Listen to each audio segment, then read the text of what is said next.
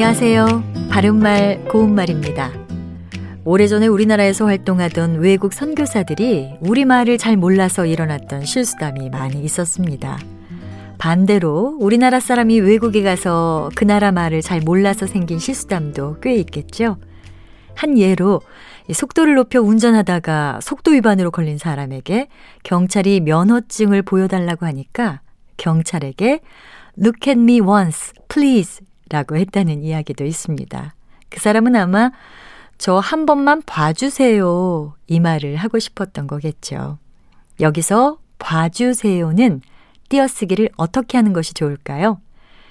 일반적으로 동사 뒤에 보조 용어를 쓸 때는 띄어서 쓰지만 지금 말씀드린 봐주다의 경우에는 동사 보다에 보조 용어 주다가 연결된 것이 아니고요.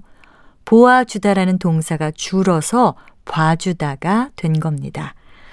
보아주다 또는 봐주다는 남의 입장을 살펴서 이해하거나 잘못을 덮어주다라는 뜻의 동사이기 때문에 모두 붙여서 써야 합니다.